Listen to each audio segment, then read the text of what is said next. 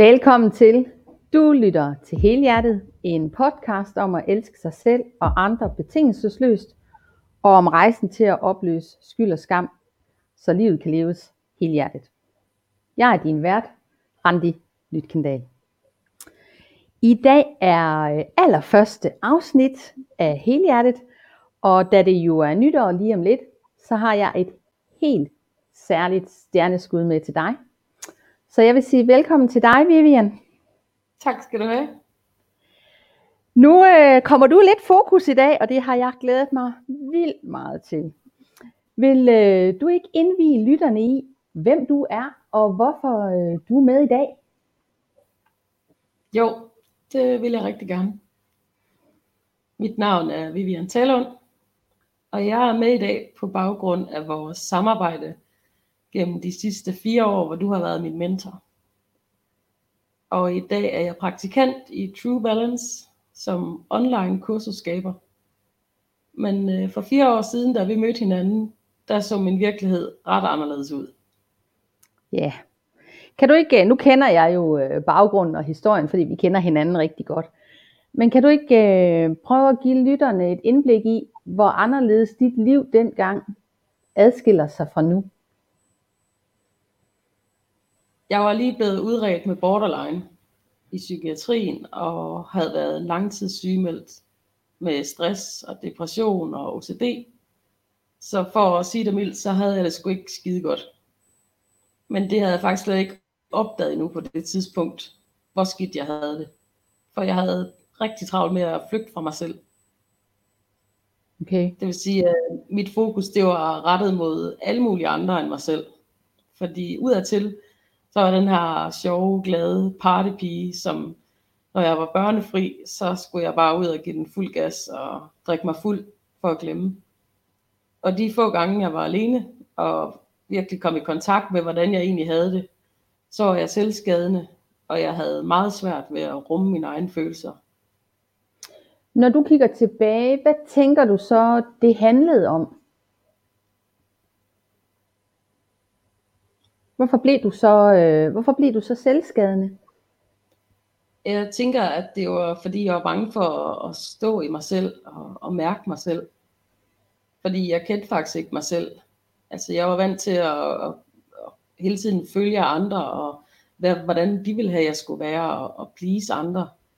Så jeg søgte også bekræftelse hos andre, som, som skulle fortælle mig, at jeg var god nok. Okay. Og det var jo som et, et kart, der aldrig blev fyldt op. Fordi jeg søgte hele tiden svarene uden for mig selv. Ja, ja. Så når du nu kigger tilbage, hvad er den, når du så ser den største forandring, eller den største gevinst, du har opnået øh, igennem de sidste fire år, når du kigger tilbage på, hvor du var? Den største gevinst er nok, at jeg har lært at kunne se gaven i modgang, og trække læringen ud af modstanden. Lært at bruge min, min svaghed til min styrke i stedet for. Mm. Jeg har lært uh, ikke at gøre andres dom til min virkelighed.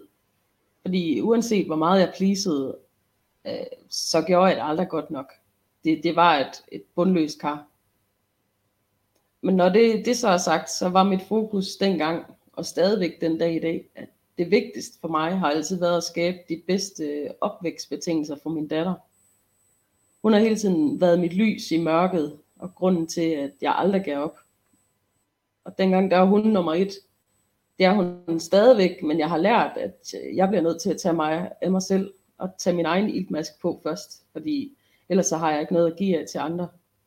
Så jo bedre jeg er blevet til at passe på mig selv, jo bedre mor er jeg også for min datter.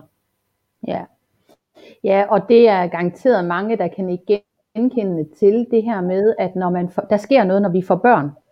At, øh, at der lige pludselig er nogle andre, som vi skal tage os af, og kvad det, jeg skal gøre det, så opdager vi, at vi bliver nødt til at tage os af os selv. Så, så øh, det kan jeg i hvert fald også godt genkende.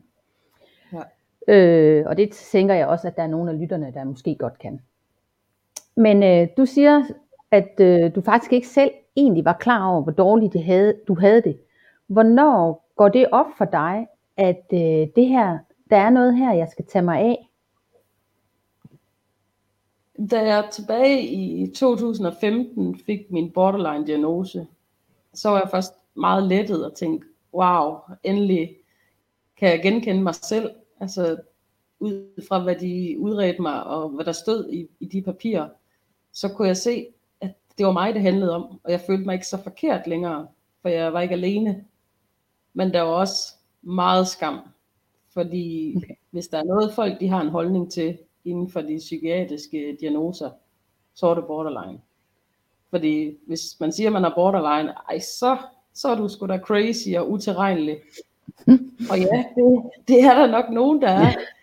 Øh, men der er bare det ved borderline, at nogen de vender det udad og reagerer udad til, og andre reagerer indad. Og det var så mig. Jeg var rigtig god til at skjule for andre, hvordan jeg havde det. Ja. Og også for mig selv. Og da jeg blev bevidst om, hvor meget bagage jeg havde med fra barndom og tidligere forhold også, og tog det frem og skulle forholde mig til det sammen med dig, så var det ligesom at mue ud. Og åh, oh, du ved, lag der bare trampet sammen over lang tid, flere år, og det stinker helt vildt. Jeg turde gå ja. ind i det, fordi jeg ikke kunne håndtere det alene. Og jeg fik en, en symbolsk greb til at komme ud med, det vil sige værktøjer, så jeg kunne gribe det andet. Og i dag er det et par år siden, jeg sluttede i psykiatrien, og jeg tager næsten ingen medicin længere, så der er virkelig sket meget. Ja, det, det, er, det er fandme sejt. Men øh, nu tænker jeg, hvis man sådan skulle være lidt djævelens advokat. Nu, øh, nu sidder vi jo her øh, i disse coronatider og trykte godt på hver vores side af, af skærmen. Og endda også i hver vores by, så virkelig vi er sammen hver for sig. Men lige nu, der deler du jo faktisk det sårbarste af, af, af dig og, øh, og din historie med ja, hele verden. Så hvordan håndterer du i dag det at blive mødt med folks, folks øh, fordomme? Så, altså, hvad tænker du er forskellen for dig i dag, når du møder modstand? Ja, det, det er jeg så også ret spændt på, fordi der er ikke ret mange, der ved, at jeg har borderline, netop på grund af, hvordan folks reaktion har været på at få det at vide øh, generelt. Mm. Men øh, den første, største forskel er, at nu ved jeg, at andres dom eller fordomme, det handler ikke om mig. Det handler om dem, fordi jeg ved, hvad jeg står for. Og jeg ved om nogen, hvor meget det har krævet for mig at, at ændre både tanke- og handlemønster. Og jeg ved, at jeg hverken kan eller skal ændre på andre end mig selv. Betyder det så, at, at jeg stadigvæk øh, kan blive ramt? Ja, helt klart. Men forskellen er bare, at nu ved jeg, hvordan jeg kan afgifte det, så jeg ikke bliver handlingslammet, og at det sætter sig i mig som skam. Okay. Kan du prøve at uddybe, hvordan øh, du har opløst, op, opløst, opløst og håndteret den her skam?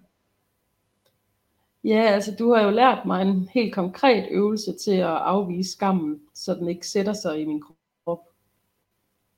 Mm. Derudover så har jeg lært at få øje på, hvornår det er andre, der kaster deres frustration og, og holdninger over på mig, som intet har med mig at gøre. Så i stedet for tidligere i mit liv, så tog jeg imod alt og var en skraldespand for andres lort. Så ved jeg nu, hvor jeg skal placere det. Okay. Så jeg har lært at, at adskille deres lort fra mit. Så i stedet for at tænke på, hvad andre gør og siger, så kan jeg fokusere på at tage ansvar for det, som jeg bliver ramt af. Og det er en stor byrde, som er lettet fra mine skuldre, ved at jeg nu ved, at det ikke er mit ansvar at redde hele verden. Ja, og jeg tænker, nu er jeg jo øh, gammel hestepige, øh, og, og der er lidt forskel på, om du skal mue ud i en boks, eller om du skal mue ud i hundrede. Så øh, ja, det er sgu lidt et stort ansvar, hvis man, øh, og det bliver lidt hårdt, hvis man skal mue ud i, øh, i hele stallen alene. Så bliver ja. det sgu lidt en stor modenfuld. Øh, kan du prøve at give et eksempel på, hvordan du konkret har arbejdet med at overskue det og gå vejen, selvom det trods alt i gåseøjne kun har været din boks, du har skulle tage fat i? Jamen, øh, i det, at det, det var borderline, jeg blev diagnosticeret med, så ser man jo typisk ret sort-hvid på tingene, sådan det er enten eller. Og det vil også mm. sige, at jeg har haft en meget stor øh, præstationsangst i forhold til, at jeg følte, at jeg skulle kunne alt og være god til alt. Så jeg har lært, at det du kalder mindst mulig forandring, at jeg tager et skridt ad gangen. Fordi hvis små forandringer, der kan jeg meget mere, øh, hvis, end hvis jeg vil alt på én gang. Altså man kan mm. forestille sig, at hvis jeg står nede på jorden og vil op på tredje sal, så er det ret umuligt for mig, hvis jeg tænker, at jeg skal bare hoppe derop. Men hvis jeg nu tager trappen et trin ad gangen, så kan jeg lykkes i stedet for. Så kan jeg få Fifty Shades of Grey ind i mit liv i stedet for, i stedet for sort og hvid tankegang, som jo er meget fastlåst og rigid. Uh, Fifty Shades of Grey. Hvilken kvinde vil ikke gerne have det i sit liv? Oh ja. Yeah. Oh ja. Yeah. Så oven på alt det her, hvor er du så på vej hen nu? I have a dream, som jeg har haft i flere år, og som faktisk i dette nu går i opfyldelse. Altså det, jeg sidder lige her nu, hvor jeg deler mine erfaringer til gavn for andre, det er det, jeg hele tiden gerne har villet. Og det er det, jeg brænder for, og det jeg gerne vil mere af. Det er jeg jo glad for, at du siger, Vivian. Fordi at, mm. det er meget heldigt. Jeg har nemlig en plan med dig og mig. Er du spændt på at høre, hvad det er? Ja. Fordi øh, nu er du jo i praktik de næste par måneder, og nu har vi lige lanceret en øh, podcast, som handler om at opløse skyld og skam.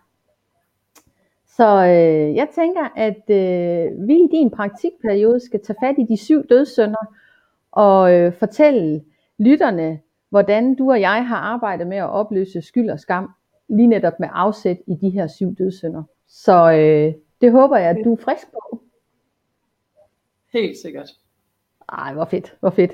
Fantastisk. Og så må vi jo så håbe, lytterne de også, øh, også er med på øh, at gå vejen. Og... Øh, Og jeg tænker, at øh, det vi skal tage fat i, nu her lige til at nævne, vi er jo ved at runde af, det er, at vi skal tage fat i bredden. Så jeg vil slutte af med at sige en stor tak til dig, Vivian, for dit mod, og fordi du helhjertet har delt dit sårbarste med os andre. Selv tak, det har været en fornøjelse. Og øh, til dig derude, så vil vi så i næste episode af Helhjertet tage fat i den første af de syv dødssynder, nemlig vrede. For hvis der er noget, du og jeg, Vivian, har erfaring med, så er det øh, vredeshåndtering. Er det ikke korrekt? Oh ja. Yeah. Oh ja, yeah. Og pæne piger, de er ikke vrede, eller, øh, eller er de? Du har lyttet til Helhjertet. Tak fordi du lyttede med.